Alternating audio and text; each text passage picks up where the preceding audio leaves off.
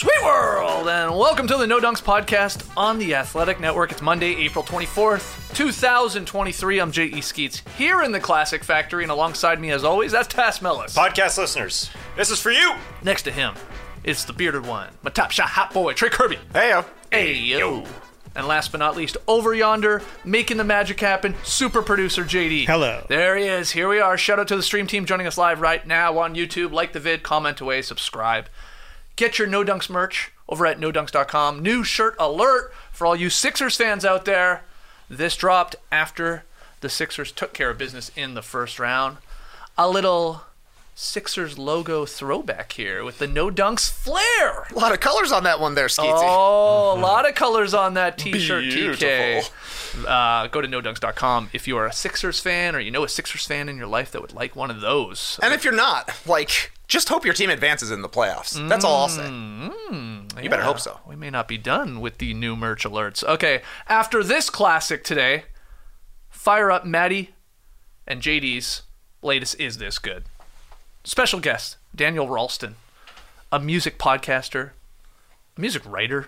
The guys discuss fake zombies, doing the wave, pooping on someone's lawn, and the joy of a good tribute band, among many other things. This is a solid one here, is it, JD? It's great, okay. Yeah. But pooping on someone's lawn, that's a problem that Daniel faces. Really? Yeah. Wow. Okay. Well, I can't wait. I hope he has the lawn. If I'm being honest with regards to the two parties involved. Okay, we're going to check out Is This Good when you're done with this one here. We are 4 games into the first round, for most of them at least, with a surprising amount of clarity. We got the Nuggets, the Knicks, the Celtics, Suns. They're all up 3-1. Sixers, as I said, they finished off their sweep this weekend. Just one series, Warriors-Kings, tied at 2-2. And we have two 2-1 series, and they go down tonight. And I say that because that first one, 7:30 p.m. Eastern on TNT, we got an NBA watch party on playback. It's Game 4 between the Bucks and the Heat. Are either of those guys in that graphic I made playing? Oh, Giannis Antetokounmpo. I think they're both playing. Okay, good. I would be shocked if Giannis Antetokounmpo doesn't play in a must-win game here in Game 4. That's the best team in the NBA in a situation where they're in a must-win scenario here. In the first round, because they're down 2-1. Giannis is playing. There's no doubt. Well, look, we're going to be watching it tonight. So join us. I will make sure to include that link in the show notes. We'll tweet it out. Sign up for free with playback, and then you sign in with what other subscription service you have to watch your games. And we watch it together, and we hang out, and we have a blast, and we chat away, and hopefully we get an entertaining game. But we're going to talk about all 8 of these series here, so we got to move with some pace. Let's start in the Western Conference, and let's start with that 2-2 series. On Sunday there, Curry and the Warriors hold off the Kings. I mean, hold them off. 126-125 to even that series at 2 games apiece as we then head back to Sacramento. But holy crap, this series is delivering. Absolutely. I mean, these are entertaining games and a wild ending in this one. It's so awesome that all the hype leading into this series, first series for the Kings in so long against the defending champs, has absolutely lived up to expectations, and you get the perfect drama to start this game because Draymond Green's not in the starting lineup after returning. What up with that? And then the Kings have a 68-point first half. They look amazing. Fox looks amazing. Yep. So in the locker room, the Warriors say, we can't stop that Fox guy. What are we going to do? Well, let's put Green in the starting lineup to start the third quarter, and that slowed them down. They only had a 23-point third quarter, and at the end of the quarter, the Warriors were up 10 with a back-breaking three, it seemed like, from Klay Thompson. What a swing, but the Kings aren't going anywhere. Fox is on the bench for this run in the fourth quarter that they come back. Keegan Murray is alive. That's awesome. And then Steph sort of takes control in the middle of the fourth quarter, then but it comes down to the last few minutes. Yep. It was kind of mistake-filled the last few minutes, but Draymond Green, a damn versatile defender. He's guarding De'Aaron Fox, but with a $140 left, he stops Harrison Barnes, and Domantas Sabonis right at the rim lets out a monstrous scream. So it looks like the Warriors have it. It's a 5-point lead. 47 seconds left. I left this my screen. I left my living room. I thought you were in Sacramento for a second. No. Or in Golden State. You said it was 126 and walked right out. 126, 121, 45 seconds to go. I'm like, okay, that's a wrap. I had to get going to get down to the fortress. Ooh. Yeah. For some Hawks Celtics action. I'm like, okay, that's good. Mobile. I was furious. I was furious with the Hawks promotions department. They emailed me saying, you got to show up early. There's an Atlanta United game. I missed the whole fourth quarter of this one driving. Had to catch up later on. Spicy. Weren't you driving? You're driving with Dad. Driving with Dad? Somebody's got to hold the phone. Oh. Well, I mean, Tass.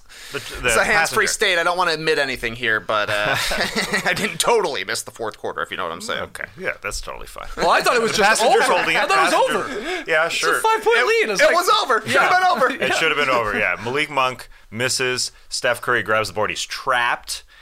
And he calls a timeout. But they don't have a timeout remaining because Steve Kerr, with a couple minutes left, an ill-advised challenge of Kevon Looney's foul where they lost that timeout. Yeah. But then Steph said after he called the timeout after the game, he said, I thought that was the smartest move ever. He said, I ain't going to lie. I thought it was the smartest play in the world when I got the ball, turned, saw the trap, and called the timeout. But he didn't have one. So a wild swing because it's a tech free throw for the Kings. And a change of possession. So they go hit a free throw. Now it's a 4-point game. De'Aaron Fox, step back three in Draymond Green's eye. It's a 1-point game. Then Steph misses a jumper on the other end. Here we go. 10 seconds left. Oh. De'Aaron Fox with the ball. Game on the line. That's what you want if you're the Kings. Apparently Mike Brown called flat. We want it flat. Nobody come near the ball. Harrison Barnes did on his own. Come set a pick. And so that brings another defender, and Steph and Draymond together have been together for such a long time. Steph did a great job of stopping Fox, getting the ball out of his hands. It goes to Harrison Barnes, who has a wide open three. It's wide open, but he goes just a touch long. Huge swing, another inch, and they're going back to Sacramento 3-1, but now we're tied at 2. What a freaking series. I sort of wish that Mike Brown and the Kings didn't call a timeout at the end there, like when they got the stop on Curry. Curry had hit the ground. Yeah. They had the ball. Yeah. I mean, you had enough time, obviously, to push it. You got Fox, the fastest guy in the league. They're probably scrambling a little bit more, but most coaches are going to elect to call the timeout and run something, but I bet he wishes he had that one back. But they got a great look. Harrison Barnes had a chance, and they had a chance to basically end the Warriors dynasty. If that goes up 3-1 going back to Sacramento, I don't think a lot of people would be believing they could win 3 in a row. Instead, we have a 3-game series here. Crazy. Yeah, and crazy to think that game 1 came down to Wiggins, wide open 3, just like Harrison Barnes, that he barely missed just as well. Then Curry took his little one-footer that didn't really have a chance, but very close games both ways for both of these teams. Honestly, I thought great defense from Draymond. Because, like you're saying, maybe they shouldn't have taken a timeout because that gave the Warriors a chance to set up, get their defense ready, Draymond to stand right where De'Aaron Fox wants to go every time. Yeah. How many times have we seen him hit a 15-footer from the left elbow? Draymond just camped there. Curry forced him into Draymond. Draymond took it away. We're living with Barnes. Can he beat us? Nope. Yeah. Good shot from Barnes, just a little bit off. So, yeah, this to me was like the epitome of the Warriors-Kings games that we were expecting heading into this series because it was like, not a ton of defense until it really, really mattered there from Draymond at the end of the fourth quarter. But big shot after big shot after big shot. Both teams putting up a ton of points, 126 to 125. That was the peak thus far. And a lot of times when the team that was down 2-0 wins 2 at home, gets an emotional win in game 4, you're thinking, that's the series right there. Yeah. I don't think so. Kings have played too well, and they've hit back every single time the Warriors have made a move in this series. It's been so close both ways, except for Game 3, basically. So I think this one's still spicy. I mean, it could be a Warriors win in 6, could be a Kings win in 6, could go to 7. It doesn't feel like it's over. That was basketball. Yeah, there's no reason to doubt the Kings. I totally agree. They were down 10 after 3 quarters on the road in this one. They could have buckled. They came right back, and they won the fourth quarter by 9 points. They won that fourth on the road. So I don't think there's any reason. I do think the Warriors are getting better as the series goes on. Wiggins is getting more comfortable. Absolutely. They found a better matchup with Draymond Green playing defense against De'Aaron Fox. Kerr's just tightened up his rotation, too. That's the other part of it. Don't play the bad guys. Exactly. Less minutes for these guys to give them 5-6 minutes. He's like, nah, you're out now. You're out of the rotation completely. Yeah. It's probably the way to go to win the series. With Green back, and you got a bad Gary Payton the second game. Although Keegan Murray did wake up in this game. That's good for Kings fans. His first good game in 4 games. Domantas Sabonis hasn't played to his potential, so you'd hope to think that he'd have a good Game 5. But, yeah, I think it's advantage Warriors with these last two or three games, even though you're going back to Sacramento, I think. I'm glad you brought up Wiggins. I saw Anthony Slater at The Athletic pointing out how impactful he has been. And it is crazy when you think about it. This is a guy. Wiggins showed up, scrimmaged for a few times with the team, got the green light to play in Game 1, and he hadn't been in an NBA game, an NBA environment since Valentine's Day. Here he is in Game 1, 17 points, 3 boards, 4 blocks. Game 2, 22 points, 5 boards, a steal in nearly 40 minutes. Game 3, 20 points, 7 boards, 3 assists, 1 block, 34 minutes. And then Game 4, another great game, and he just seems to get a little bit better here. 18 points, 8 boards, 3 assists, 4 blocks, and 2 steals in, again, nearly 40 minutes because he's tightened up the rotation there, 38 minutes in Game 4. It was like gone for months.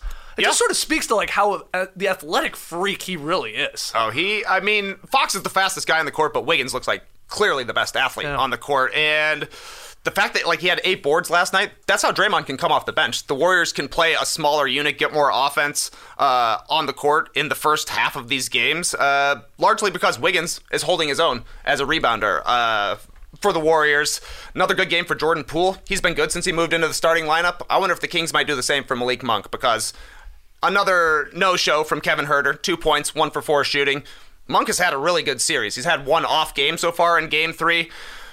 I wouldn't be surprised to see a little more, a change in the starting lineup for the Kings, just to get more scoring on the court.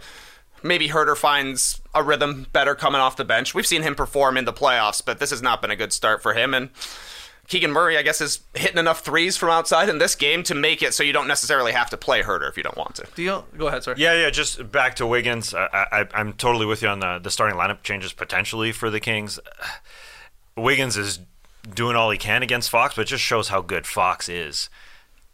He just shakes Wiggins, no problem. He had 38 points in this game because he's that damn good. Wiggins is coming through, though. 9 blocks total. No one else in the series has more than 5.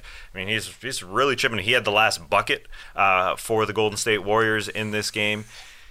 He's chipping in. He's doing exactly what the Warriors asked for him coming back. It just shows how supportive they were of him, and he's obviously paying them back here. It's pretty cool for him to be this great right off the bat.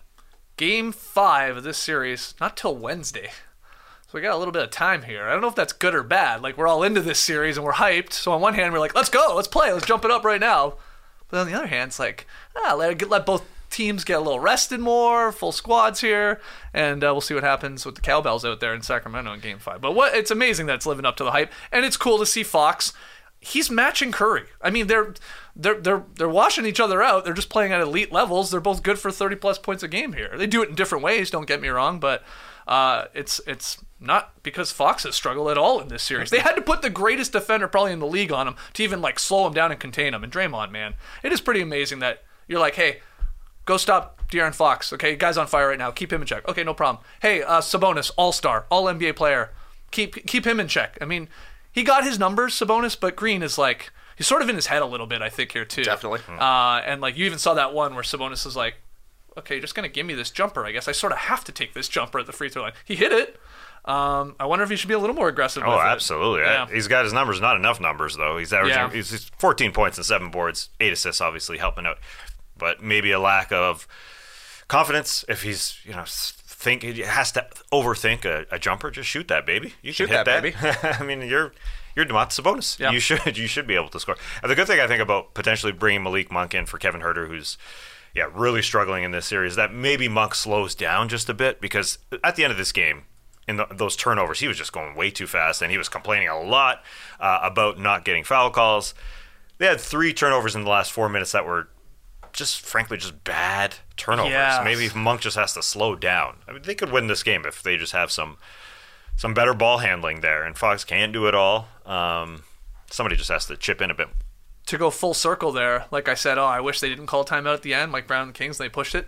Probably why they did is because they blew like 3 or 4 fast break opportunities like late in this game. Though there was that one where Fox just threw it out of bounds. Yep. There was miscommunication. It was like, is it going to Sabonis? Is it going to somebody else?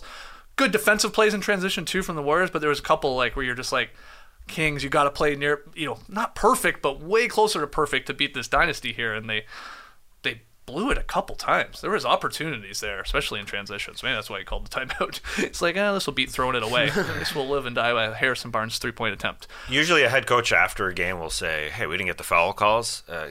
Mike Brown about his own team said, we got to stop complaining about the foul calls and just play ball and slow down a little bit, because he knows where this game was lost. It was lost in those last few minutes where the Warriors gave everything on a silver platter that they possibly could. I mean, they gave you a Chris Webber tech. Yeah, exactly. They gave you the ball back. They gave you a four-point possession down 5. Here you go. Yeah. Have it.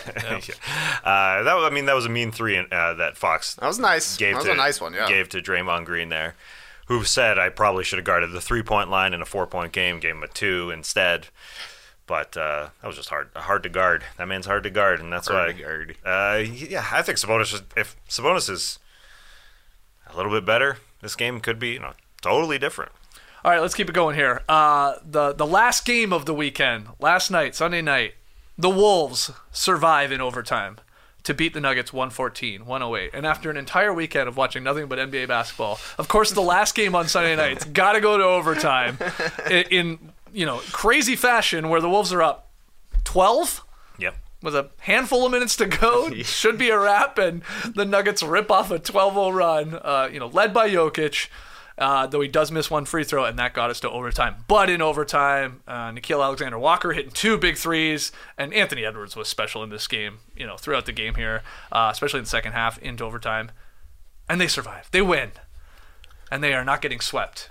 This one screams gentleman sweep. It was like Jokic, in fact, missing that free throw was the ultimate gentlemanly move. Missing the first one, too. No. To take all the drama out of it. So shout out to that. You asked last week, Tass, when the Timberwolves had a 40-point quarter and a loss. Do we do moral victories in the playoffs? Is this an immoral victory? Leading by 12 and then not scoring the last 2.5 minutes of the game? And only getting the win in overtime because the MVP missed a free throw that would have won the game? I think so, but you'll take it. Because you didn't get swept. Yeah. And that's exactly what Anthony Edwards said, I don't want people to say I got swept in the playoffs. So he put the team on his back. I saw he now has as many 30-point games in the playoffs, more than any other player before 21 and under, except for LeBron. LeBron's number one. Edwards tied with Kobe for the most. He's a special player. He had the most energy, the most juice on the court last night. And after a couple of tough games to start this series, it's really nice that he's found his rhythm and just keeps showing up in big moments. So that's awesome for the Timberwolves. Jokic missed a free throw, but he feels so confident shooting anything right now. He's schooling Rudy Gobert in this series. He shot 15 of 26. You don't see a big number like that from Jokic a lot. Yeah, 43 big points. And, a nice victory for Anthony Edwards, throwing him in the LeBron / Kobe category before 22. I was shocked. 30-point games before 22. You'd think Luka would be there, but he just missed. He got it when he was 22 years old. It is a moral victory for them.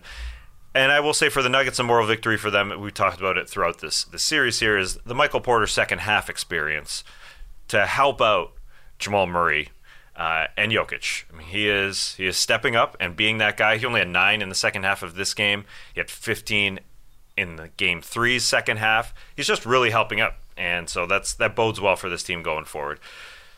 It's nice to get a victory, I guess, just overall. Yeah. They fought and they scrapped, and they are still missing Jaden McDaniels. That would have helped a decent amount, but their depth came through. Austin Rivers, hello. Hitting a couple of shots. Playoff Rivers. Yeah. And Nickeil Alexander-Walker, like I said, those 2 threes in overtime. Splash. But he did a good job on Jamal Murray, too, at least making life difficult for him with his length and being so young and stuff like that, sticking with him as much as possible. I thought he did a great job defensively. Yeah. But, we all think this is ending in the next game, right? Like the Nuggets are going to win at home? Or do you have any hope that Anthony Edwards could, do another game of this or something, get us back to Minnesota? I think he could have a 50-point game in the playoffs at some point in his career. Maybe it's game 5. Yeah, they're gonna need. I don't necessarily know that I would bet that that's going to be the case, but the Timberwolves have looked better in the last 2 games, and it looks like they've got a little bit of fight in them, and hopefully that continues when they get back to Denver. Yeah, they do need a second guy to really step up and help Anthony Edwards. We've talked about Towns.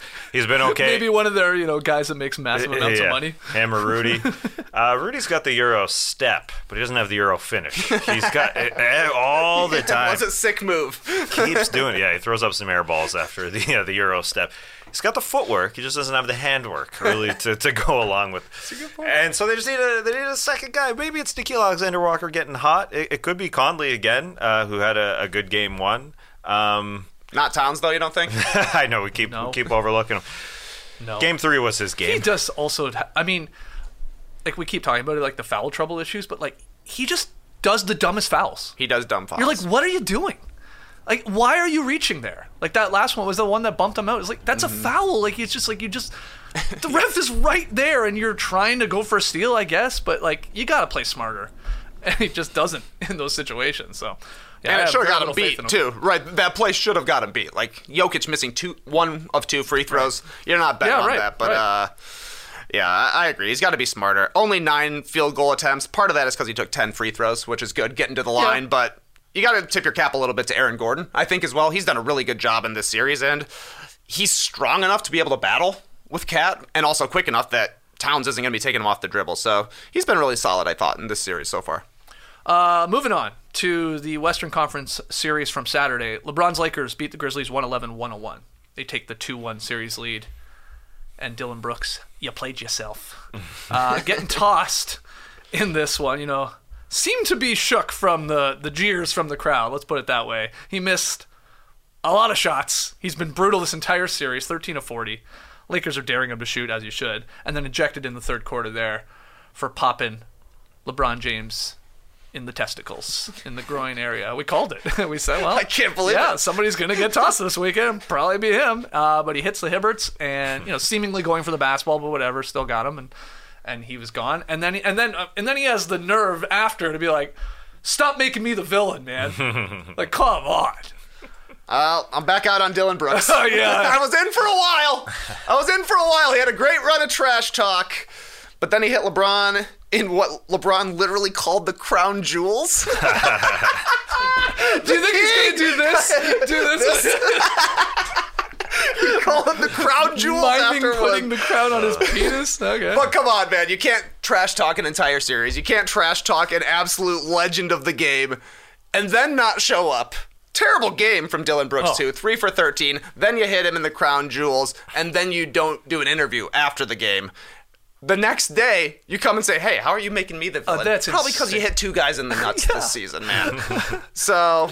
it was fun. It was fun being a Dillon Brooks fan for a couple of months there, but I'm back out. It was a good run. Yeah, you could have left this game after the first quarter. You didn't need to wait for three quarters of this game. It was 35-9 after the first quarter. And I think Darvin Ham set up LeBron versus Dillon Brooks on that first possession after a couple misdirections. LeBron just went right at Dillon Brooks and scored in the lane. But he didn't need to do much in this game. Obviously, Morant came back and did his thing in the second half. A cool 45 points when this game sort of was dead and gone. But just, a weird scenario for Dillon Brooks to be guarding LeBron in the backcourt. This was way in the backcourt in that third quarter. It wasn't even near the hoop, and decided to go after the crown jewels. Nuts. Yeah, crown jewels is great. I think his crown jewels was cool to say a long time ago. You don't hear it a lot. No. You don't. So LeBron bringing it back. Jewels. I'm totally comfortable with that. And he is not going to be suspended or anything, Dillon Brooks. Unfortunately, probably for Lakers fans. Fortunately, he will not be suspended for Lakers fans. Maybe unfortunately for Grizzlies fans, the way he has been shooting. He will be playing in Game 4, which is tonight. That's the second game on TNT. It was an 18-2 lead, 35-9, like you said, Tess. And outside of the Ja Morant run, which was sort of fun, this one was over in a hurry. Anthony Davis, big bounce-back performance. I thought was pretty phenomenal in this one. 31 points, 17 boards, 3 blocks. And that's what he should be doing. But he'll have games where he doesn't. And then he looks very pedestrian, and then he looks like a superstar again. So they need 4 of those, at least in a series, and you like your chances of winning. But this one goes back, stays in L.A. here for Game 4 tonight. This is a weird series because of the injuries. You know, it's nice Jaw's back, but I don't know. It's they just look outclassed, I think the Grizzlies do. Even though they're only down 1, they could tie it up tonight. Got to get 1. Yeah. Ja looked unstoppable. I mean, the game was over at that point, but Ja did look unstoppable in the fourth quarter. 24 points. He hit 4 threes, though, in that fourth quarter. Ended up with 6 in the game. Ja's not like a three-point shooter. Mm-hmm. He had a hot shooting night, so you're probably not relying on that if you're the Grizzlies. But there's still nobody on the Lakers that can guard him. So that's... Sure. If he was able to come back from the injury, hang 45 on the Lakers, that's at least, you still at least have a chance going into Game 4. It's obviously going to be tough. And I mean, the Brooks thing is such a big question because he's obviously like an important part of the Grizzlies and the attitude he gives them is huge. But also maybe you'd rather have Luke Kennard out there than Dillon Brooks shooting threes, just because you can beat the Lakers from the three-point line in general. So maybe you need the shooting out there. It gives a lot more space to Ja inside as well. I wonder if that's something they consider in Game 4, but that just might be bad for Dillon Brooks. The guy would just get booed sitting on the bench for the entirety of the game until he finally checks in. And the moment seemed a little big for Brooks in this one, I thought. So, I don't know, something to look at going forward. Yeah, he tried to shoot his way through it. Mm-hmm. 13 shots in 19 minutes. Yeah, hopefully he can turn around in Game 4. I think it is a win that you got John Morant back from the injury in the hand. Look good. Looks great. Right. So, again, to get back home court advantage, you just need one of those two in L.A. So maybe the Lakers are a little fat after a great game. You just got to go steal Game 4. Final one here from the Western Conference. Kevin Durant scored 31 as the Suns beat the Clippers 112-100. And they take a 3-1 series lead. And, of course, Kawhi Leonard once again does not play. That's a phenomenal stuff. After missing Game 3, and man, the Clippers, this is the ultimate what if series here. It's like, what if Kawhi was playing? Obviously, on top of that, what if Paul George was playing? Because holy shit, Russell Westbrook is playing at an incredible level. A lot of these guys are scrapping here. Ty Lue's coaching his ass off. They're in a lot of these games, but it's just a little too much from the offensive firepower of these Suns. But here they are down 3-1, and I don't think a lot of people like their chances to win 3 in a row here. No, this has been the best series outside of the Warriors-Kings, even without the superstars. To me, it's been extremely close and very deflating that Kawhi is the best player through 2 games and then sits games 3 and 4 because of a knee injury. And it's not a pain tolerance thing. It's you could be making this worse thing. So the trainers have kept him out. They said it doesn't matter if you can tolerate the pain. So... maybe 2 days off and he comes back because there's 2 days off between games here. I mean, that's just, obviously a ridiculous. That's glass full type thinking. It's hard to really get excited about this Clippers team, even though they've been in 4 games and Russ has played great. They won one, obviously, and could have easily won other ones. And if Kawhi's in it, man, this has been a great series. You could see why the Clippers did this, why they went out and got all this supporting cast, why they went out and got Eric Gordon, Mason Plumlee and Norm Powell and all these guys to support their stars. But alas, stars to play. Here we are. It's unfortunate. I guess he plays in Game 5. Okay, who knows? Who knows? Interesting. More likely he doesn't. I don't know. Who knows? Play. Anyways, Chris Paul was good in the fourth quarter of this game. Oh, he was money. Cash. He hadn't hit a fourth quarter 3 until Game 4. And, he had 12 points, 5-9 shooting. He just, he said, much like the No Dunks, the starters, TBJ crew, he said, you don't get to this point in year 18 by sitting on your ass. He's been working. And here we are in year 18 as well. We're working, man. And so Chris Paul is a fan of the show. That's all I got to say. You have any Clippers-Suns notes on this series or this game in particular? I think my math is right that the Suns shot 32 of 62 on 2s in this game. Only made 9 threes, but that's Suns basketball. 30 each for Durant and Booker. Yeah. Felt like quiet nights for both of them, and then Chris Paul just slammed the door shut. The Clippers are fighting. They have not given an inch in this series, which is awesome. They're just playing at a disadvantage. They are a play-in team, and that's where Russell Westbrook absolutely thrives. He can make a play-in team look like a playoff team, and that's what he's doing right now. But they just don't have enough. It's Jover. What'd you think of KD and Chris Paul after this game, giving Russ his flowers here? like going on record talking about. Well, what are they supposed to do? Say this guy sucks. Of course we're going to beat him. No, makes him look better to say he's good. It was almost. I guess the alarming part to me is like they were talking like the series was over. Yeah, that's what it was to me. So it was like, oh, well, hold on. I mean, you do got to win one more, but it's true. It is nice that I thought it was cool that they were like, especially Durant's like when he's retired, like. The narrative is going to flip on this guy, like at how hard he plays, and he even said like people think he's a joke. He's not. So anyway, they were giving him flowers, but it's not over yet. Yeah, it felt like they were talking about this series as if it was over. Yeah, it is cool from Westbrook's side. It's his best playoffs in years. I know it's only 4 games old, but he's been playing better than he has as a Wizard. As a Rocket. I mean, since he was a member of the Thunder, it's been a minute, but he's balling out. We'll see. He started the series 3 of 19 in Game 1, and then picked it up. Shooting wise, I mean, without him, they would have got spanked. Yeah, that's exactly right. These have only been games because he's been playing and trying, obviously, on the defensive end as well, as he chases guys all the time, like to try and block from behind. It's working. That's pretty cool. Fun stat, or excuse me, trivia from Statitudes. Let's test your knowledge. Durant Booker became just the third duo in NBA history to score at least 25 points apiece in each of their first 4 games of a postseason series. Can you tell me the other 2 duos, and one of them did it twice? One in the 60s, I'll give you that, and then one in the 2000s. Elgin Baylor and Jerry West. Well done, my man. Nice. 62 and 68 they did it. Nice. What were the other eras? I'll give you 2000s is the era. Shaq and Kobe. Look at this guy. This guy likes basketball. That's it. And then Durant Booker. Shaq and Kobe in the Western Conference first round. Yeah, 25 points apiece, like both guys in first 4 games.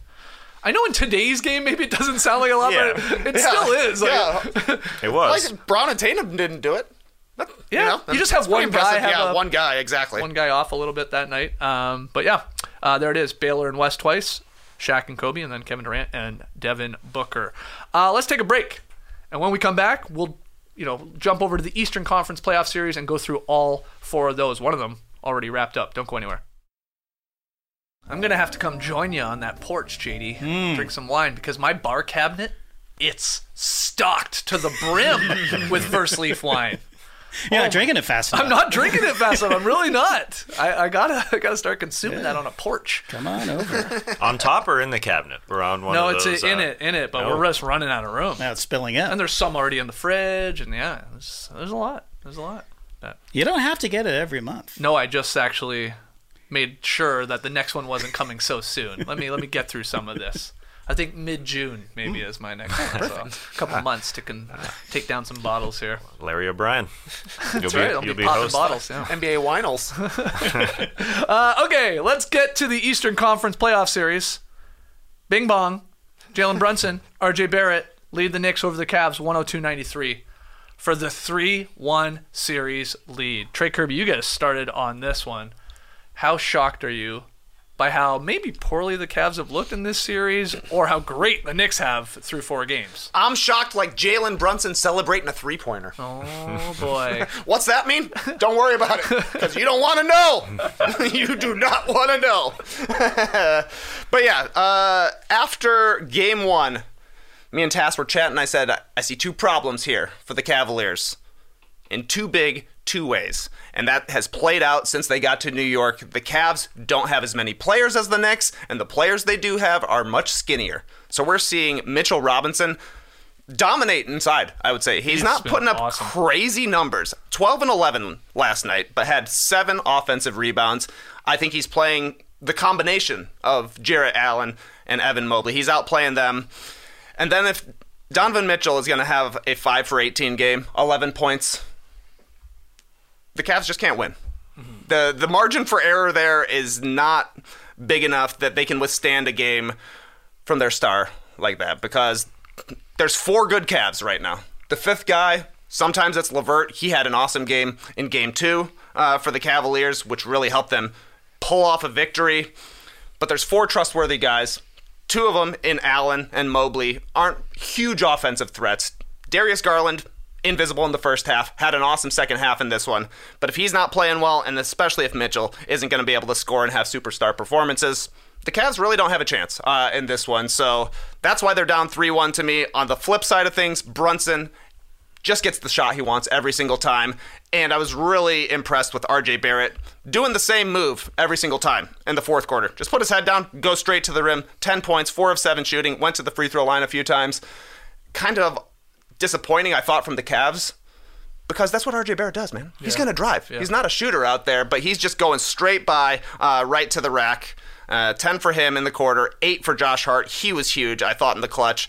Brunson had 8 as well in the fourth quarter. They're playing better in the clutch. That's where this series is going to be won. But the Cavs are looking like a team that's probably a year away. They need some help on the wing. They need some backup bigs to help. Kevin Love might actually be helpful in this series, just to have another guy who can be on the court, who is taller than 6'5". But yeah, a bummer for the Cavs to go into New York and lose both these games, and lose the way they did, the same way both times. Yeah, it's like they haven't showed up for the playoffs, really, the Cavs. They just haven't found another gear, while the Knicks continue to find another way. RJ Barrett gets better as the series goes on, but the Knicks didn't even play great in Game 4 in terms of being efficient at all. Mm-hmm. They missed 10 free throws. They shot 64% from the line. They missed 21 threes. They shot 27% from three. And it comes down to Donovan Mitchell just having a fourth quarter. If he is the best player on the floor, which I build him as... After watching him in Utah, I thought he'd be better than Brunson, but Brunson is finding his spot in the mid-range where the Cavs give up shots, and Mitchell has just not been the best player in this series. Jalen Brunson has. They just have to go into New York and win one game, and if he's great in this game, then they win. Now, it was a lot of double-teaming in the first half, for sure, getting the ball out of his hands. He had 11 points on 18 shots, but they were double-teaming and getting the ball out of his hands, and he was turning it over, too. Yep. He had 6 turnovers. So they had a nice game plan there in the third quarter to go to Darius Garland. Well, you're doubling. Donovan Mitchell, a nice decoy on the other side, but maybe a lack of creativity overall by J.B. Bickerstaff, because he didn't get the ball to Donovan Mitchell in the fourth quarter enough. He can take over. I mean, he can be an offense unto himself, enough complaining about the Cavs. The Knicks just... As you said, the offensive rebounding. There were -10. The Cavs were on offensive rebounds, period. I mean, that's just effort. Hartenstein has found a way to be really impactful in the series to go along with Mitchell Robinson. And, yeah, the Cavs just, if you're fighting and you're scrapping a little bit more, then you probably win, along with Donovan Mitchell. So, yeah, the Knicks are winning this series, period. And RJ Barrett was poop in the first 2 games, and he found a way to impact in games 3 and 26 points in games 4. Even though, again, these numbers aren't great. They shot 27% from 3. That sounds like a bad recipe, but this has been kind of an ugly series, and they missed less. And they got more. I guess they just got more rebounds, too. I mean, that's the other big part of it. You just watch this game. They just continuously got more possessions. So how are the Cavs going to win? Yeah, I think it was Dan Devine. Shout out to our guy, Dan, at Ball Don't Lie. He said, when you consider like the importance of these games, was this the greatest 2-game stretch of RJ Barrett's career? In the NBA? Sure. Probably. He's been really good here in games 3 or 4, in 2 games where a lot of guys were struggling to actually hit shots. Brunson, though, damn rock. He's completely outplaying Donovan Mitchell once again. Yes. That's the honest truth. And then the one that's really surprising people is Mitchell Robinson playing better than the big Cavs, a guy in Jarrett Allen who was an all-star, Evan Mobley, obviously a future all-star. But then Hartenstein comes in. He has an impact on the game. Obi Toppin has an impact on the game, gobbling up rebounds. And all of this is happening, a 3-1 series lead, in which Julius Randle has done next to nothing, to the point where Tibbs correctly is benching him in a fourth quarter, big key game here, where it was 2-1, obviously 3-1 now. And look, he might be a little frustrated. I know he didn't talk to the media. He seemed into the game on the side. That's just hopefully like he's frustrated because of his ankle, but they're up 3-1, so why would he be all that upset? But that's huge. Like, he's not having dominant Julius Randle games here. At all, and they're still up 3-1 because everybody else is contributing. And Josh Hart, my God, what an absolute steal at the deadline to bring this guy in. 18 points, 7 boards, 2 assists, 2 steals, plays nearly 40 minutes. He's pretty instrumental in at least slowing down Donovan Mitchell, a lot of doubles and stuff like that, but he gets a lot of that primary assignment on Mitchell. And he just, I love the guy can grab a rebound and then go coast to coast and just attacks Jarrett Allen. Nobody's afraid of attacking Jarrett Allen on the Knicks. Minutes later, he hits that little flip shot. He bails out a possession, and then he grabbed an offensive board, and then he found Brunson for a 3. He's making all those little moves. He's Mr. Intangibles, that guy. The Knicks fans love him. Like, everything he does. Oh, totally. They eat it up. And, yeah, they just have, like, if you lined everybody up right now, outside of that Garland stretch, which was pretty special in the third quarter, like, in the series, it's like you're lining a lot more Knicks players ahead of Cavs players in terms of who's actually contributing throughout the series, in terms of who's been good to great. There's just way more of them. So, yeah, this one, look, I know this it goes back to Cleveland. Could Cleveland win that game? Sure, game five. But I don't see the Knicks losing this series with, like, the way they're playing, especially in their own garden there. Right. Man, that place is nuts. Like, it was so awesome. Loud, man. It was awesome. So loud. Like they're chanting for RJ Barrett. Obviously, anything Brunson does, they go nuts. Hart, they're bigs. Every offensive rebound, place goes nuts. No, they are so happy right now. That after that Hart flip shot, where this was still a game with a few minutes left. I mean, he's got this huge smile across his face. The Cavs aren't wiping anybody's smiles off their face. Like, they are just getting outplayed. They are, yeah, they're getting beat down right now, and. It's true. Evan Mobley hasn't been a good enough supporting offensively. Same with Jarrett Allen. You know, if Mitchell comes out and does what he did in game one, he was the best player on the floor. He had 38, and since then it's gone downhill. And I think it is a little bit on Bickerstaff to get him open a little bit more because they're just taking the ball out of his hands now. And he's just kind of out of the game. I mean, he did have a couple of rattlers in the fourth quarter, which would have made this a game. There were a couple that spit out. Yeah, they're not executing enough. The bench obviously hasn't come through enough. They're searching for something, and they're getting beat down. They're getting run off the floor. Bing bong guys would come in and run these guys off the floor. Like they're not. Yeah, I literally saw at the end of the game they do like the credits for who they're getting the photos and the various elements, and one of them was at Bing Bong Guy. It was like Getty Images AP at Bing Bong Guy, which I assume is that guy. Yeah, I'm sure. Well, then you've seen like the crowds after these wins too. They throw in like parades, taking a 3-1 seriously, and it's like. Awesome. Yeah, that's why, I love a daytime game. I heard Kings fans complaining that, why aren't we primetime? We should be primetime. Well, you get to celebrate more. First of all, Sunday afternoon is primetime in the NBA. Yeah, world. I was going to say, they got the marquee spot. Yeah, but sometimes you think, we want to be able to go out, party, but you can. Because it's the daytime. Have some fun. Go spill out onto the streets like you're a bing-bonger. Have some fun. So... yeah, Knicks fans are reveling in it. It is wild. Julius Randle not having it, but Josh Hart is...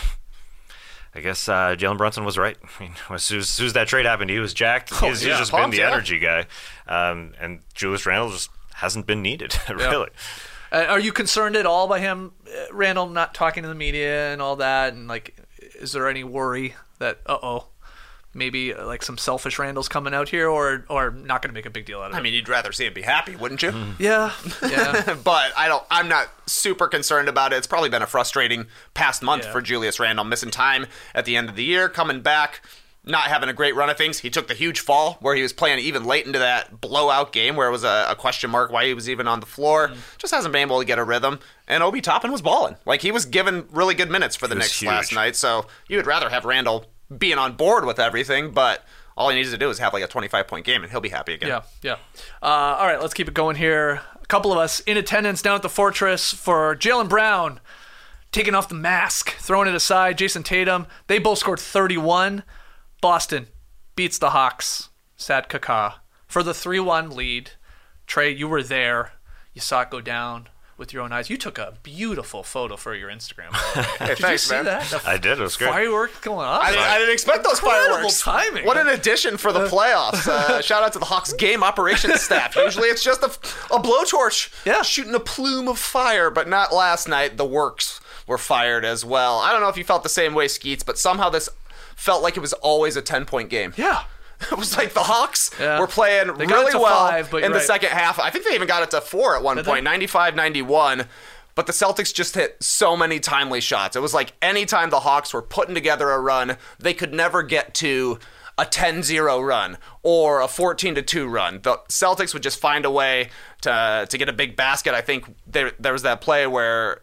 things got completely blown apart. Nothing was happening for the Celtics, and Tatum just randomly picks up the ball and chucks it from the logo. Money. Yeah. Tatum and Brown were both huge in the fourth quarter of this one. 12 for Brown, 16 for Tatum. It was 56 points in the paint for Boston in this one. At times, it felt like a layup line, especially in the first half. Boston shot 51.7% from the field. This is a game that maybe the Celtics would have lost in the past couple of seasons when the other team is playing pretty well. Like, I thought the Hawks played pretty solid in the second half of this game, but the Celtics just did the right things at the right time, made big shots.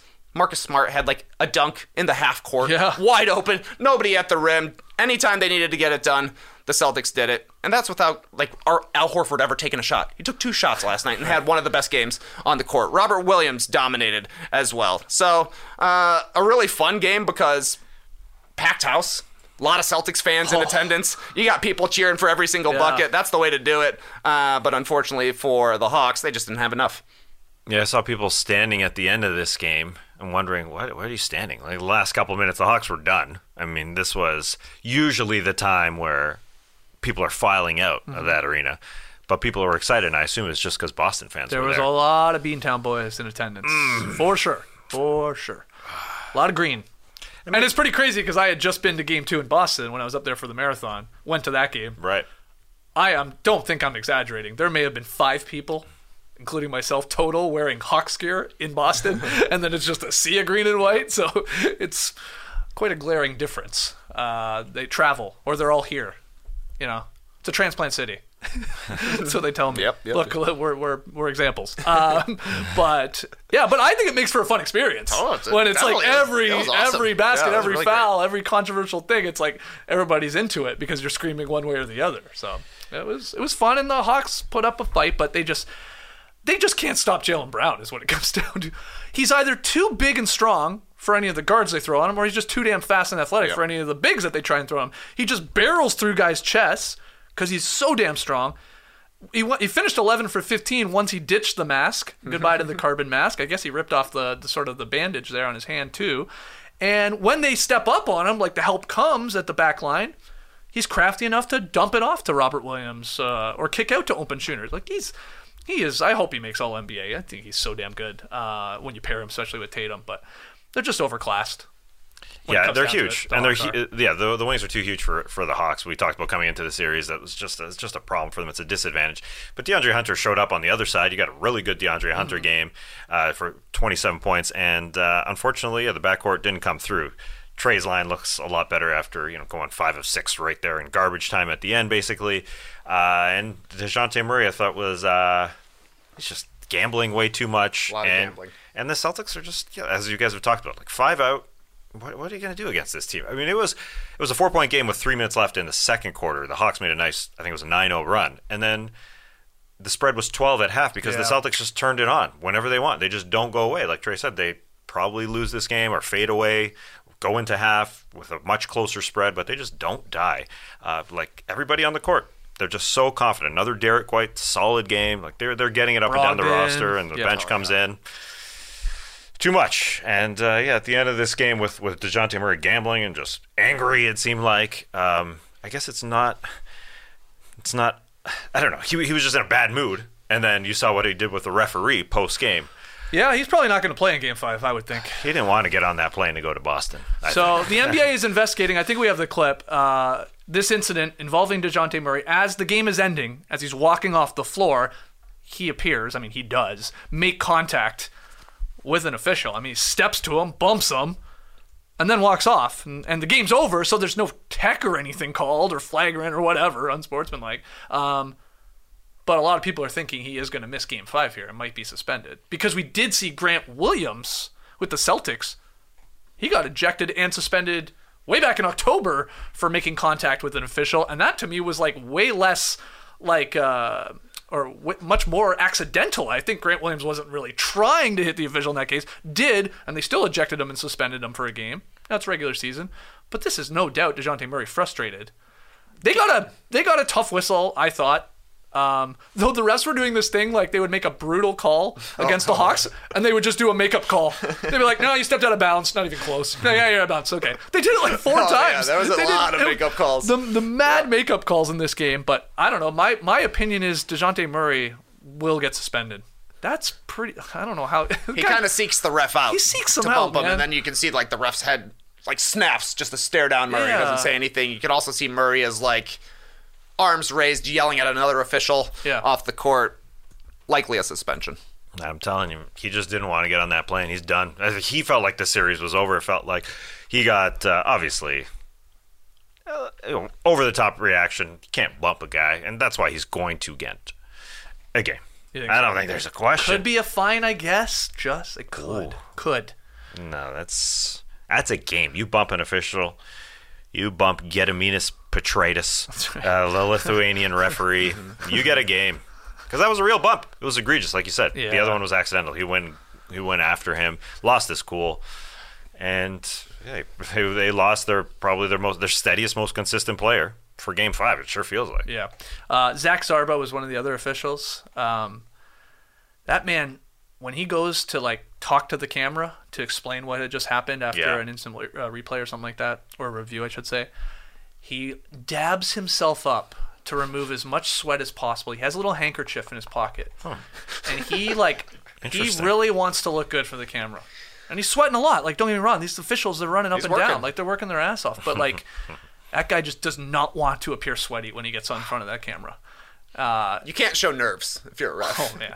He comes up here dripping in sweat, shaking, trying to make a call. Not a great look. But if he dry forehead, all the time, slick hair, you're trusting that guy. I had a couple of great in-arena moments. At this game. Before the game, I saw somebody, knew they recognized me. He walks up, "Hey, are you J.E. Skeets?" "Oh, wow." "Yes, I am that tall. Thank you." I was like, close enough. He's around here somewhere. We had a confetti falling inadvertently moment. Yeah. I've never been in an arena where that happened. Had to stop the game for like 15 pieces of silver confetti falling. I think I was the first person in the arena to notice the falling confetti. I noticed it when it was so high. I'm like, that's confetti falling. I'm like, is that going to go on the floor? They're going to have to stop the game. And they did. One piece of confetti falls very slowly. It starts to go back up. It goes back up. It was crazy watching like the security people on the floor just like trying. Yeah, nope, yeah, not, no, not yet. Like, not, go back up, catch a wave. No. That was very funny. And I caught a shirt for the first time in a long time. We were in our row. I was like, this is a pretty good spot. We might get one here if they pull out the gun. Pulled out the gun. I wasn't standing up. I saw it come up. I was like, that's coming straight to me. Stood up. Boop, one hand, no problem. And then you could hear just went right over the other guy's hand. Oh. Sorry, sucker. And you could hear somebody, great catch, Skeets. I threw it back. Did you keep it? Gave it to the kids? I think this is actually going to be a Laura shirt. Oh, nice. What is it, Deep V? Wait, you think my wife's a Deep V wearer? What are you looking at, man? Well, I know you guys were talking about I got to back up Skeets. She wears Vs. She wears a V-neck. She wears a regular V-neck. There might be some people wearing Vs at Las Vegas Summer League. Andrew Schleck tweeted me. Yeah, I did see that. He said he wears V-necks. He likes a good V-neck. Might have a V-neck party by the pool. That's the place to wear it. I'm ordering one. Are we going for Summer League? You're talking, eh? That locked in? Come join us in Summer League. Very soon. See you there. Soon. I'm going to lock it in soon. Oh, lock it in. Yes. Yeah. But we're there. We're there. It's only a couple months away. Where were you sitting? I need to know for my next purchase because the gun placement, you never know with the gun shooters. So I just want to know. The t-shirt gun? Yeah. I think if you are in... I was in row U, so I would say T through W. You're probably good. Yeah, back nice. The back of the lower bowl. Pretty good. T to W. Got it. Okay. V. I'll be wearing my V now. Get a V. This one's going to end very, very likely on Wednesday night. When do they play again? No, Tuesday night. I feel like all three series could end on Tuesday night that are 3-1. Potentially, I guess. Potentially. All right, Jimmy Butler scored 30. We're going back to Saturday here. The Heat top the Giannis-less Bucks, 121-99. This was a dominant victory, though injuries have become the biggest part of this series. The Bucks without Giannis for a second consecutive game because of the bruised lower back. The Heat are without Tyler Hero. Jimmy scored 30, but he leaves with a sore back. And Oladipo helped off the floor. An apparent knee injury did not look good. Your heart goes out to that guy.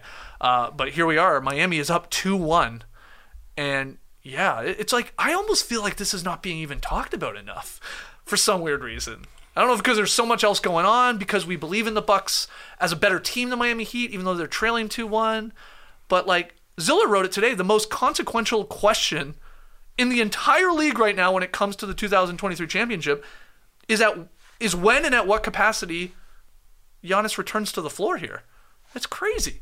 Confirmed by Shams, Bucks star Giannis Antetokounmpo will return to the lineup in Game 4 versus the Heat tonight. But how does he move? Slow. How does he look? Right, does he fall again? Is he out? I mean, man, this is wild. But anyway, thoughts on the game or the series?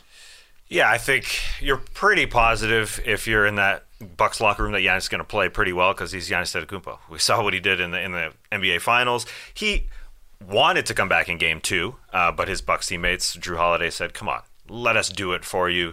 And I think because they won Game 2, where they were like a 9-point favorite, and I think that's sort of why this series is kind of flying under the radar a bit. The Bucks are just – they're the favorite. They got so much momentum. They're the best team in the league.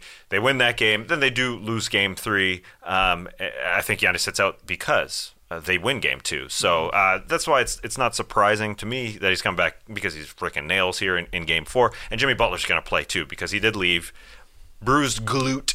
As they said, but Spoelstra said afterward he could have came back. They were up 18 when he left the game, 3 minutes left in the third. So we should get, besides Tyler Hero and Victor Oladipo, unfortunately, Heat Bucks here with a very different series now, 2-1. But the Heat have caught a wave, and that's the scary part for the Bucks. Yeah. Duncan Robinson. They're hitting right now. Just like hitting shots here in this Game 3. Yeah. 3 games here where they've hit at least 15 threes to start this series. And there is a little semblance of that team that went to the finals, where they're flying around. They just keep moving, and so they're getting open shots. Now, the Bucks can play way better. There was that 33-9 run between the first and second quarter, where the first play started to start this one, where Brooke Lopez was in the lane, Jimmy Butler guarding him, or Jimmy Butler coming at him, and Brooke said, I'm going to go guard the three-point line. And Jimmy had the easiest bucket he's ever had in his NBA career, and they were ready for the Brooke Lopez down low scenario that they weren't ready for in Game 2. But are they ready for Giannis Antetokounmpo coming at him? I mean, that's what has to happen here. But the bench scoring, Duncan, 5 threes. Duncan Robinson is back looking like that finals Duncan. Lowry off the bench, Caleb off the bench. So they feel good. But the Bucks got to stop that wave now. Yeah. They got to do it now before it's 3-1. Yeah. Giannis is starting, I'm sure. I'm playing a lot. Join us on playback. It'll be fun tonight. Any thoughts here, TK, on this one? Well, the Heat are shooting 55% from the field and 50% from three against the best defensive team in the league. Obviously, Giannis has played 11 minutes in this series, but there are other good defenders on the Bucks. So you would think Jimmy Butler, somebody could turn him off a little bit here. He's averaging 30 a game, shooting 60% from the field. He's been the best player on the court, and the Heat are shooting so well from three. That's why they got the lead in this series, and it's because Giannis is out. That was like one of the big question marks back before they won the title. Remember how many times we would talk about, why isn't Giannis guarding Jimmy Butler?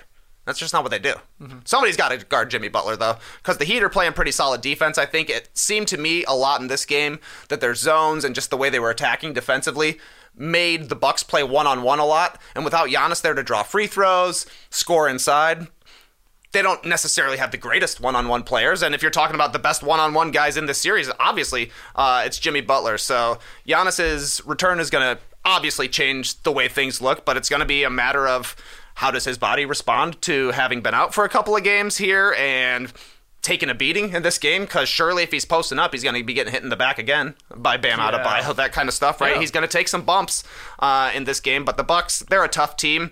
Giannis is a tough dude. Should be a cool game. With that Game 3 win, the Heat are halfway to what would be, honestly, a stunner, regardless if he's playing or not, a number 8 seed over a number 1 seed. It's only happened 5 times in the NBA since they went to the 16-team playoff format in 1984. Twice happened in 5-game series, Denver over Seattle in 1994, New York over Miami in 1999, and then 3 times in the best-of-7 series format. The We Believe Warriors over the Mavs in 2007. The Grizzlies over the Spurs, I always forget about that one, in 2011. And then Trey knows this one all too well, Philly over Chicago in 6 games in 2012. That's the Derrick Rose injury that we were watching together when that went down. 628 Fleet Street. That's right. I remember sitting on your couch. I was like, hey, is your wife wearing a V-neck? All right, I mean, it was 2012. Everybody was wearing V-necks. Come on. Okay, so final series, and it's over. This series wrapped up before they'd even played a couple game threes in a couple of the other series. I'm talking about the 76ers finishing the sweep of the Nets without Embiid, 96-88. Tobias Harris, a great game, 25 and 12. B-ball Paul stepping up for Embiid, 10 points, 15 boards. Melton had an incredible fourth quarter. I mean, it was sort of similar to Maxey having that incredible fourth quarter the game before. But no Embiid, and they're saying he's like 50% for the potential start of the next series here. But they get the sweep, and they get a bunch of time off tests. Yeah, it's nice for them that the Celtics are at least going 5 and that they played their Game 3 and Game 4 after. Well, I guess the Game 3 was technically before this. But, you know, they're getting a few days off here. Yeah. But the Nets, I'm sure, were heartbroken after Game 3, after losing that very winnable game. And, yeah, some nice learning experience for this team. Mikal Bridges is extremely mad at himself after having an off game. But on the other side, yeah, the vets came through. Toby did it again. Tobias Harris. He's been solid. Yeah, had a great opening round. Don't forget Tobias Harris plays for the Sixers. Sometimes it's easy. He's making James Harden's lousy series forgettable. People are forgetting that. He was subpar, 4 of 18 in this game, but it doesn't matter. They're on to the second round, and they get a little bit of R&R. So, yeah, they couldn't have worked out better for them. Anything? I don't have a lot of takes on this one. I think the biggest news out of it is that they get the rest for Embiid, and that's kind of what the rest of the Sixers echoed afterwards. Getting the big fella healthy, that's our number one priority, says James Harden. But, yeah, Harris played a really good series, I thought. He made a lot of clutch plays in Game 3, then obviously had this big Game 4 here as well. And B-ball Paul, I feel like, has had a solid series as the backup center as well. Embiid was good when he was on the court, was not dominant the way we've seen. The Nets did a solid job of taking him out of rhythm and just making his touches harder. But Paul Reed just gave a ton of effort coming off the bench, was in the right place a lot in this series. 10 points, 15 boards in this win, so good stuff from him. The Sixers, I don't know. A sweep? A sweep's cool. They haven't won a sweep for a long time. There were times when it looked great, and then there were times when it looked like, oh, you got some things to work on before going up against the Boston Celtics. But now they got, what, at least a week to game plan? That's good. It would be better if it was a sweep and Embiid had somehow managed to not get injured and get hurt. You'd feel maybe a little bit more confidence heading into an inevitable series against the Celtics, but he may not play in Game 1. Are they sandbagging us here? Oh, they're sandbagging. You think, Doc, is? It's a big bag of sand. That's a big old bag of sand, eh? I mean, he was Put that bag of sand on the back of your basketball hoop. It's very handy. It helps. Very windy at times. Isn't it? Yeah. Okay. Yeah, you're right. You're probably right. Can we just wrap up the crazy Nets season here? There was a fun tweet going around from Adam Arecchio, sort of going through, and I even added some that I thought he missed. This is what happened this season for the Brooklyn Nets. Kyrie, he threatens a mid-level signing in LA, then he opts into his contract. KD demands a trade. KD rescinds said trade. The Nets start the season 2-5. They fire Steve Nash. It looks like Ime Udoka is going to get the job. Instead, Jacques Vaughn gets the extension. Kyrie is suspended for sharing a link to an anti-Semitic film. He returns to the team after missing, you know, decent amount of games. Nets win 18 out of 20. They're rolling again. KD gets hurt. Kyrie gets traded to the Mavericks. KD gets traded to the Suns. Cam Thomas becomes the youngest player in NBA history with 3 straight 40-point games. Remember the Cam Thomas week? That was a good week. Yeah. Mikal Bridges appears to turn into at least an all-star. Plays really well down the stretch with his new teammates, you know, despite sort of like a middling 500 record. And then the Nets wrap up this weird season getting swept by the Philadelphia 76ers. That all happened in one season here for the Brooklyn Nets. And there's probably many more other things you could put in there, but wild. And now the rumor is, oh, Damian Lillard's at this game. The Brooklyn Nets going to trade for Damian Lillard? They're going to trade Ben Simmons' contract and Patty Mills and a bunch of these unprotected Suns picks and maybe their own, and they got a Mavs one. Like, they're going to go get Lillard to pair with Mikal Bridges and Nick Claxton, who's turned into a really good defender? Head coach Jacques Vaughn was asked about it after the game. Hey, did you see Damian Lillard? goes, whoa! Are you serious? I've never seen him more excited. Does he know something? I mean, he was jacked. I mean, I think he's just a Lillard fan. But people hang out in New York. They go to games. Yeah. Well, they do something. But obviously there's – because of Lillard's situation, you got to – yeah, you start to think. Yeah, do they have the pieces? Got picks. What's Joe Cronin going to do?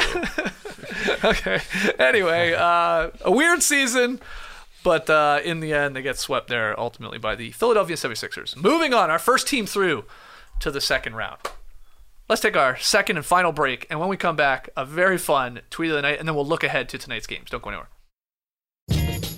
Spring is the best time to add new challenges to your training just in time for those warm summer days. Pool season's coming soon, so I've been hitting the weights with Peloton and my guy Adrian Williams, trying to get my muscle on in order to expand my cannonball splash radius. Peloton's varying class lengths were designed with your training plan in mind. It's easy to personalize your workout, whether you'd like to add a 10-minute core session at the end of your strength class or take a 60-minute power zone ride to increase your endurance. Peloton classes are designed to help focus on your needs and goals. There are a variety of classes like boot camps, boxing, full body strength, or marathon training, all created to grow your skills or push you to improve in what you already excel in. And their expert coaches and nonstop vibes will push you to new levels of strength and endurance, keeping you on your toes while giving you the professional coaching you need. Shout out to Adriana, DT, Andy, and Emma. I love you all so much. Whether you prefer to run outdoors, row or ride at home, or strength train at the gym, Peloton has everything you need to get you where you're going. Get your head start on summer with Peloton at onepeloton.com. People pointing out here in the stream team, froth. Great word to say. I like it. Yeah. Frothy. Froth it up. Frothy. Working yourself up into a froth. Let's get to Tweet of the Night. Tweet of the Night. Wow. Tweet up. Yeah, this tweet, I believe, has been seen by 1 million people. This tweet went viral over the weekend. And it's a great tweet, so I wanted to share it with you. Just in case you missed it, it's from @MikeBovai. It's a photo of Mark Jackson, Mike Breen, Jeff Van Gundy sitting there, and then it reads, Mark Jackson, even with the trench coats, I knew they were Ninja Turtles. Everybody did. Jeff Van Gundy, quoted as saying, in 1983, I visited something called a human zoo just outside of Albany. I saw unspeakable things that day that still haunt me to my core. And then Mike Breen, foul on Josh Hart. That's a really good tweet. That's good. That is just well done. Love this. I guess you'd call it almost a meme. You could have a lot of fun with this one, right? Like the random line from Mark, the weird line from Jeff, and then Mike Breen just calling the action. Yeah. But good stuff there. And like I said, this one, it went viral. This tweet just went viral. Good stuff.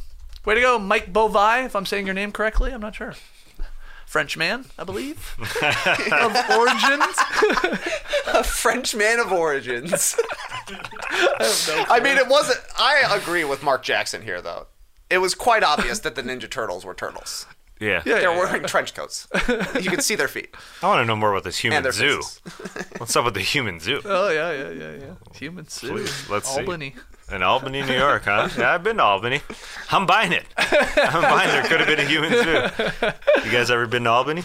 Downtown Albany, New York? Never been to Albany. No, definitely not. The capital of New York. Nice one. Mm-hmm. Yeah, it's like a Sacramento for California. Yeah, you wouldn't expect it. No. You would not. It's like quite a swerve, isn't it? Well, what were you there for? Wedding. Really? Yep. Oh, well. Yep. Good times? Oh, yeah. It was a renovated bank that was made into a wedding hall. Yeah. Awesome. Going into the vault. You see the vaults? You could go into the vaults? That's cool. That's pretty neat. Take some photos in there? It was dark in the vault. Oh, they didn't put in lights and stuff? No. Keep it authentic. Yeah, it was pure. Tonight's games. Bucks Heat. We are on playback. 7:30. We'll get underway. It's on TNT. Miami leads us 1-2-1, but Giannis is playing. Jimmy, we assume, is playing. Everybody's playing except for Tyler Hero and Victor Oladipo. And look, I'll say it, goddammit. This is a must-win for the Milwaukee Bucks. This is an M-dub. I don't like betting against, like, the chances of Jimmy Butler, a lead team, losing three in a row. I don't know. So, huge win, or game, excuse me, for the Milwaukee Bucks tonight in Miami, and we'll see if the Heat can take a 3-1 lead. And then the second game is Grizzlies-Lakers at 10 o'clock, L.A. leading that series 2-1. It's very nice to start at 10, not 10:30. Yeah, I do like that. Well, I mean, what's wrong with a 7 and 9:30? Oh, nothing wrong with that either. Let's do that instead. Hey. They know the Heat fans aren't going to show up for 7, so they got to get 7:30. That's true. We all know they show up late, except for Ludmila in the front row. She'll be there, dress on. But everybody else shows up late. Yeah. She makes her own dresses. She is there. I know. Yeah. She's an opera singer, right? That's right. Famous opera singer. Jim Jackson knows her. We're talking about the woman that you see said it one time. In the front row of every Heat game that has, like, the most eclectic dresses, and sometimes, yeah, their jerseys sewn into dresses. Mm-hmm. But she switches it up. Yeah, Jim Jackson, I guess it was early in this series. Or, I think so, yeah. Or maybe the play-in game. Yeah, maybe it was the play-in game. Whoever he was broadcasting with noticed her sitting on the sideline. He's like, oh, yeah, she's a world-famous singer. I know her. I played in a lot of cities. I've met a lot of people sitting courtside, which I thought was pretty funny. Yeah, and then he said, yeah, I wouldn't be doing my job. It'd be almost dumb, a disservice to myself if I didn't meet these people. It's a good way. That's right. It's a good way of thinking about it, Jimmy. That's fair. I had to Google her. He just knows her. I was catching up on some press box podcasts this weekend, and one of them was Brian and Shoemaker talking about, are we in the golden age of NBA broadcasting? And their point was, we have Mike Breen, Kevin Harlan, and Eagle in their primes when it comes to calling games. And I was like, three, like, A+, basically. Mm-hmm. Yeah, like, legends are on their way to legends. And like, and then I'm like, Mark Jones is like, I love Mark Jones on the call. Him and Doris had a bit of a rough one there, I thought, maybe in Game 4. But I like him as a national guy, too. Yeah, I think the answer is yes. It's a golden age. So I just seems like it. I gotta agree. Right? It's golden, baby. How do you rank them in terms of your preference? Oh, Breen, Harlan, Eagle. I know it has to do with who they're working the game with, but just the play-by-play of it all in a playoff game. And Eagle, PA's doing a good job as well. Hey, look. But we're talking. Yeah, we're just talking legends of the game. Yeah, we're talking. PA, Harlan, Eagle. God, I love an Eagle. Yeah, he's definitely the funniest of the three. And the least legendary. I assume he's the youngest. He is. Yeah. I'm not going too much, though. Yeah. Man, that's a tough call. I think I'm going Breen, Eagle, Harlan. Okay, wow. Man, Harlan third. I mean, Harlan's incredible. Got some of the most iconic calls of the past 2 decades. I would say, with no regard for human life. Yeah. But yeah, Eagle brings the humor, but Breen's the king right now. He's on top of the game. Yeah. He replaced Marv Albert for a reason. Yeah. Drop those bangs in the stream team. People are conflicted, though. I love this. People chiming in the order you would put them. And then somebody just said, I love turtles. Shout out to Dream Shake.